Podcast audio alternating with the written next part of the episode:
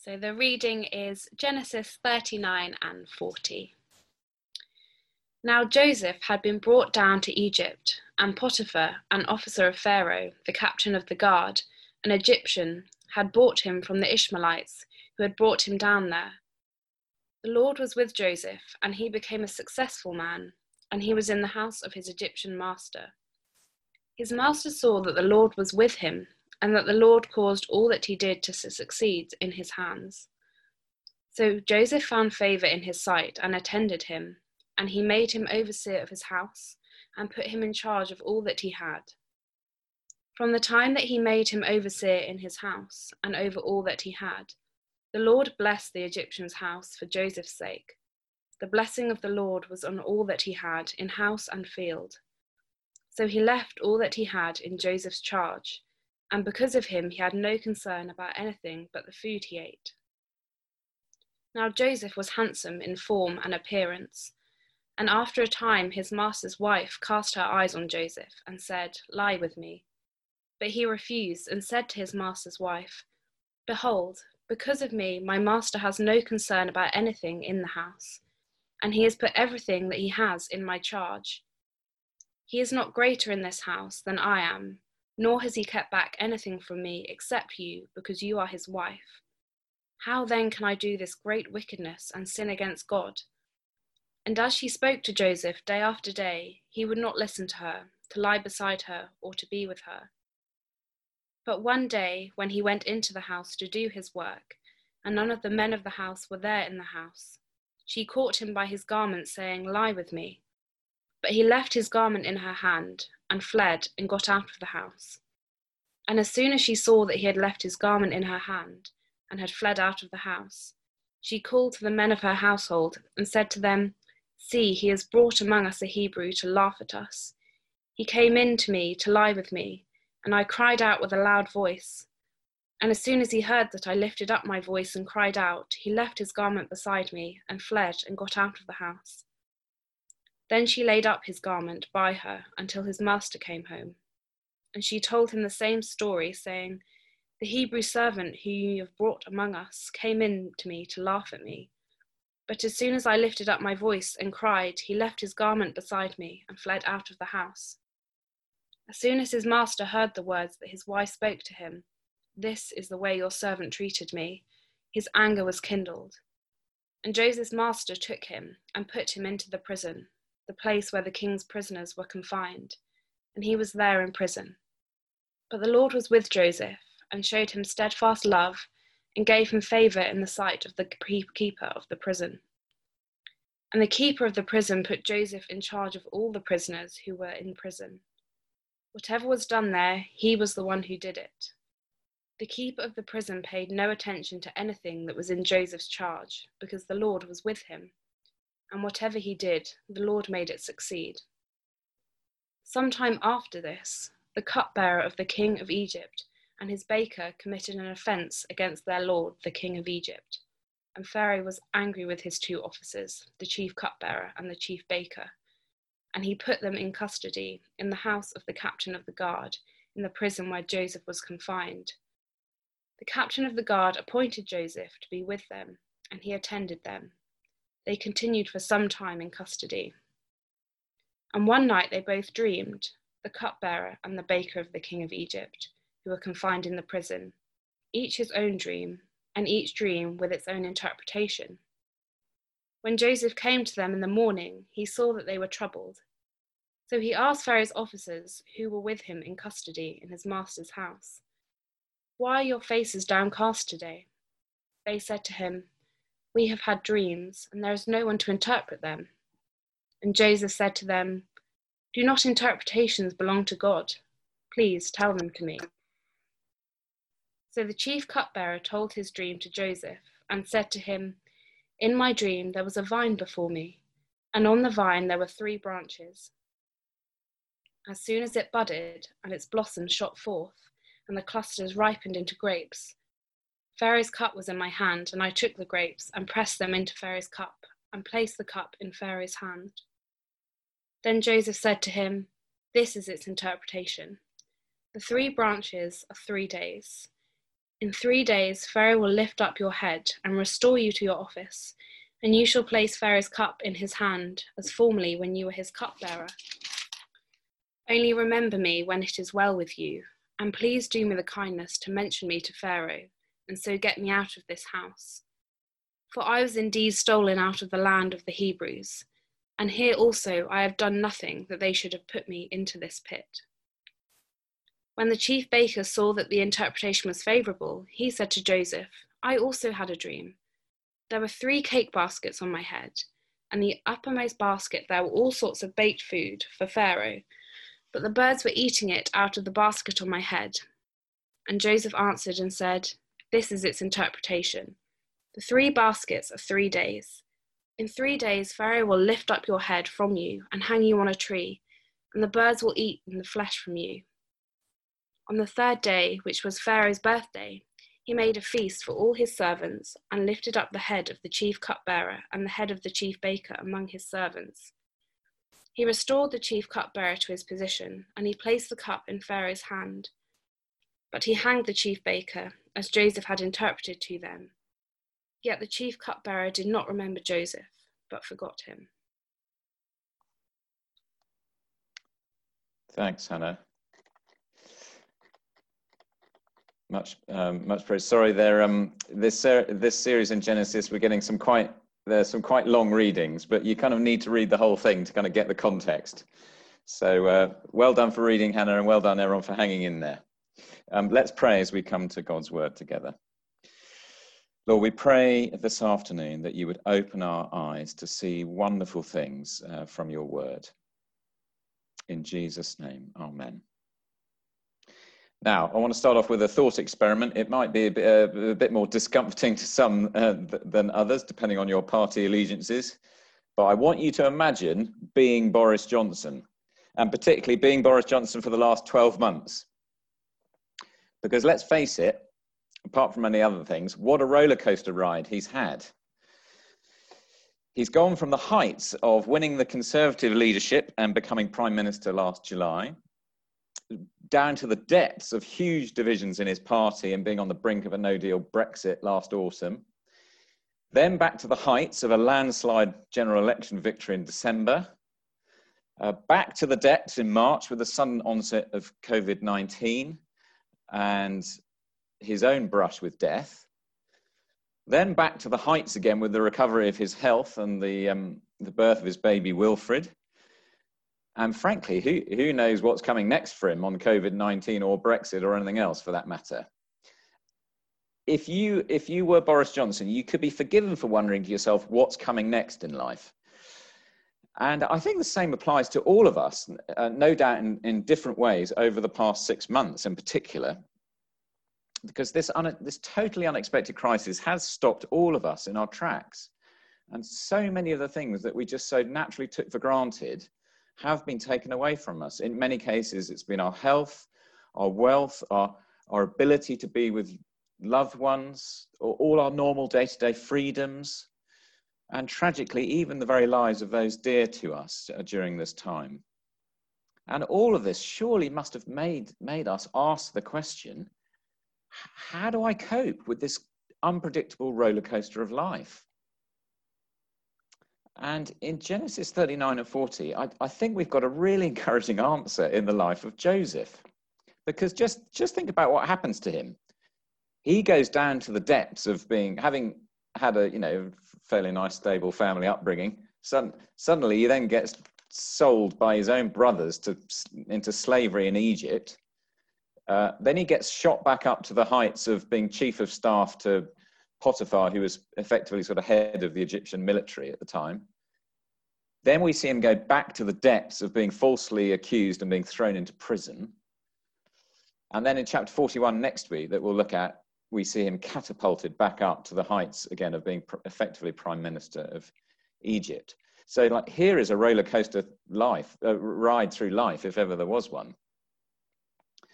And yet, did you all know? Did you notice that theme in um, chapter 39 that keeps repeating the Lord was with Joseph. Uh, it repeats about four times, I think. He was with him when he was in the heights in um, Potiphar's house, So, verse two, verse 2, the Lord was with Joseph and he became a successful man. Verse 3, his master saw that the Lord was with him and caused all that he did to succeed in his hands. And God was also with him in the depths in prison. So, verse 21, the Lord was with Joseph and showed him steadfast love. Verse 23, the Lord was with him, and whatever he did, the Lord made it, it succeed. So it's, it's a very powerful theme that, that the Lord was with Joseph in all the ups and the downs of his life. The powerful love of God was with him. And this week and next, I want us just to see the difference that this powerful love of God makes in the roller coaster life of Joseph. Because in 39, when he's on the up, we see him face sexual temptation in Potiphar's house. In chapter 40, when he's on the down again, right down in prison, he faces the temptation to despair. And in chapter 41, when he's on the up again with Pharaoh, he faces the temptation of power. And so uh, I want to see how the powerful love of God can make all the difference to us too when we face uh, these same kind of challenges in different ways in our own lives.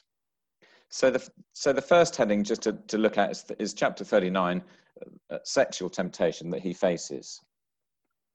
In verse 40, in verse 4 of chapter 39, Potiphar, who's captain of the guard, um, head of the whole Egyptian army, he's made Joseph his chief of staff. Joseph has become very powerful. And verse 6 also tells us that he's well built and he's handsome. So he's got, he's got good looks, he's got a great body, he's got power.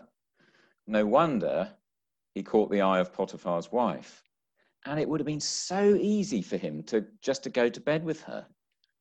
And it wasn't just a one-off temptation. Verse 10 tells us that she kept on at him day after day.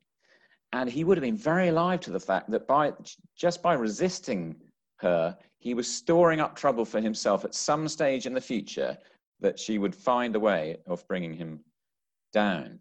So he might well have been tempted frankly just to give in and to keep the happy status quo of his position. So, why does he resist? Why does he resist? Well, it's the end of verse 9, I think, gives us the answer. How then can I do this great wickedness and sin against God? Now, do you see how acutely aware Joseph here is of God as a real, as a real person who he would be sinning against?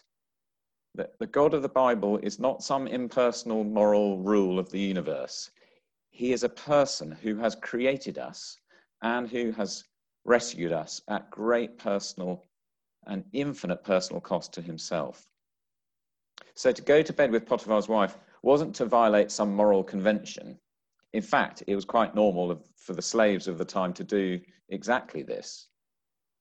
But actually, for Joseph, it would be to slap God in the face the God he knew who had already loved him so powerfully. Um, it would be like that pilot. I've just seen that film 1917 recently. I don't know if you've seen it, but um, there's a scene in there where a pilot um, crash lands in a plane and his life is saved from this crash landed plane. And then he immediately turns around and stabs his rescuers in the chest. And it would be like that. It would just be that personal kind of you've been rescued, and then you turn around and um, attack your rescuer. And other world religions and secular psychology will tell us that the way to control our desires is to look inward. We, we look inward at our own willpower and um, self control. That's, that's the way to control our desires. But the Bible, fascinatingly, is very different. It tells us to look outward to the supremely loving person of God who's already loved us with a love that is greater than any love or desire that we can have in this life. And um, I mean, the lifelong commitment of marriage is, is one example of a reflection of this love of God. And yet, even the best marriages are flawed and never get close to the perfect love of God that keeps on perfectly loving us, even though we don't deserve it. See, God's love is supreme. Once we discover it, we know that it's better than any other love. And actually, thinking about it, the Christian knows so much more of this supreme love of God than Joseph knew at the time, because the supreme love of God was fully revealed in Jesus Christ. So, as the Apostle uh, John writes in his first letter, um, chapter 4, verse 10, this is love, not that we loved God, but that he loved us and sent his Son as an atoning sacrifice for our sins. The God who made the universe loves us so much that he, he came to give his life for us. See, this love is so special, so supreme, it, it does have the power to rule over all our other loves and desires that we experience in the roller coaster of life. And you can see that Joseph clearly was so captivated by this supreme love of God that he knew it was worth giving up everything to hold on to. So I think the, the question for us that we must ask ourselves this afternoon is, well, first of all, do we know this supreme love of God? The, the love that has the power to master all other loves? Or is it perhaps a, a love that we remember was very powerful to us, uh, perhaps when we first came to Christian faith or other times in our life. But if we're honest, it feels like it's waned uh, more recently, or perhaps for a long time.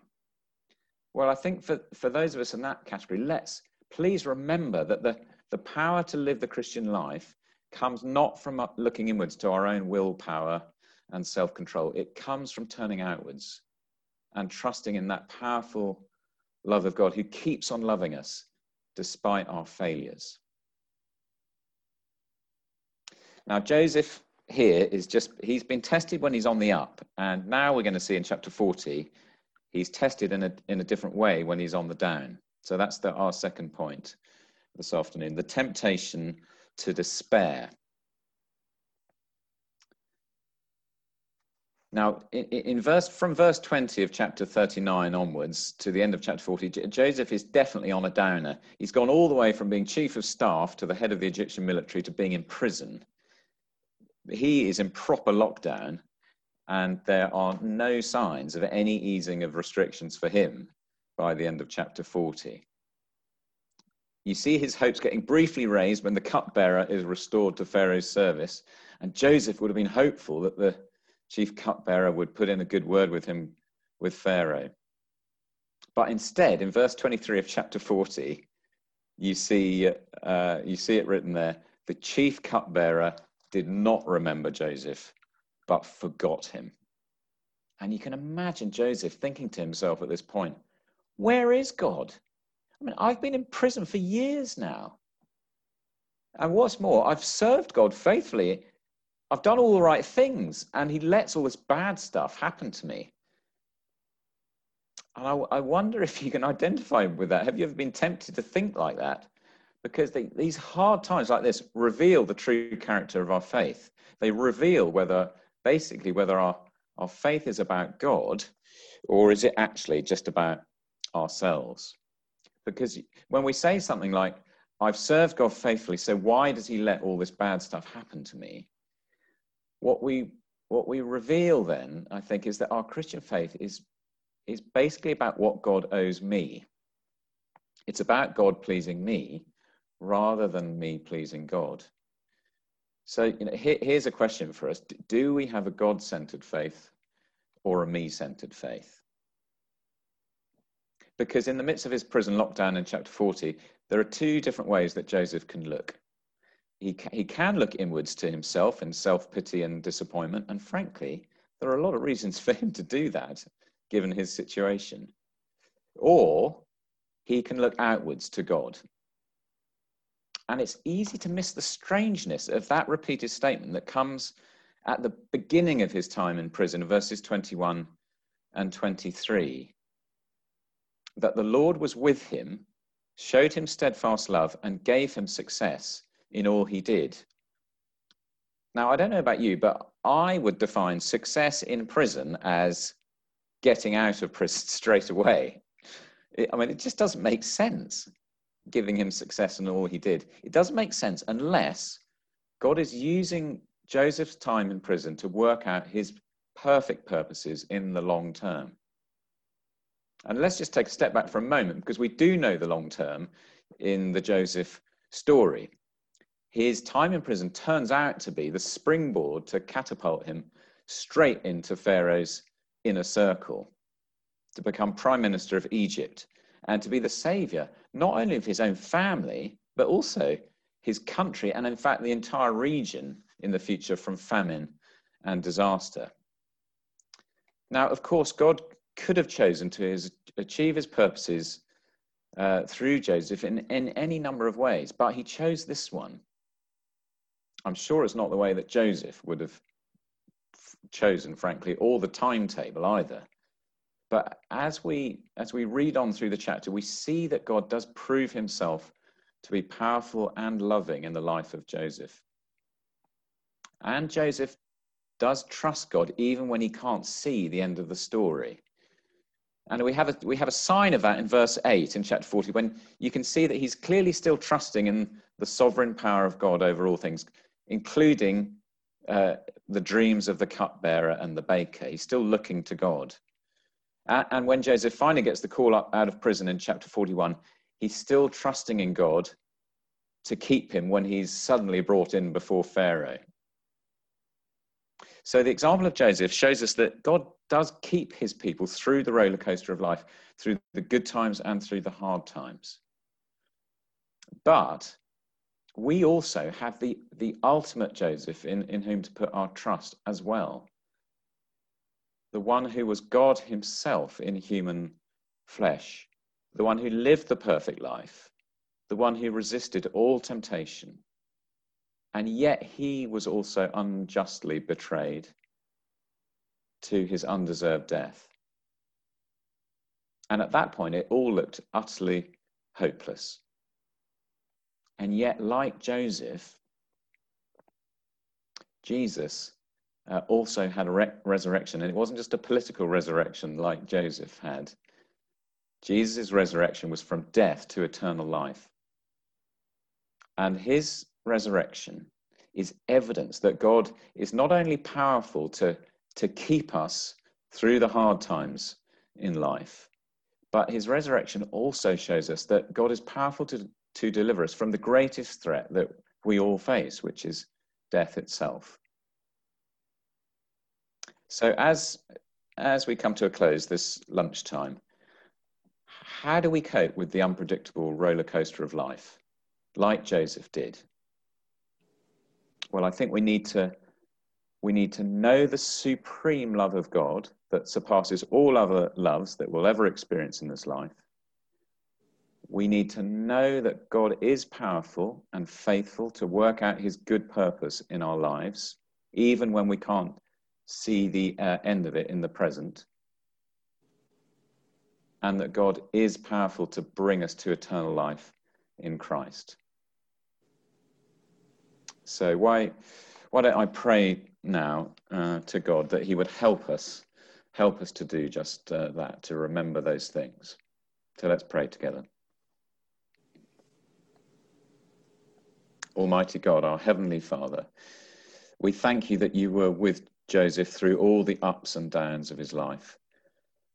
I pray particularly for those of us who are experiencing hard times uh, in our lives at the moment please help us to, to know you more deeply and clearly in this in the life of Joseph, and may he be an encouragement to us how you kept him.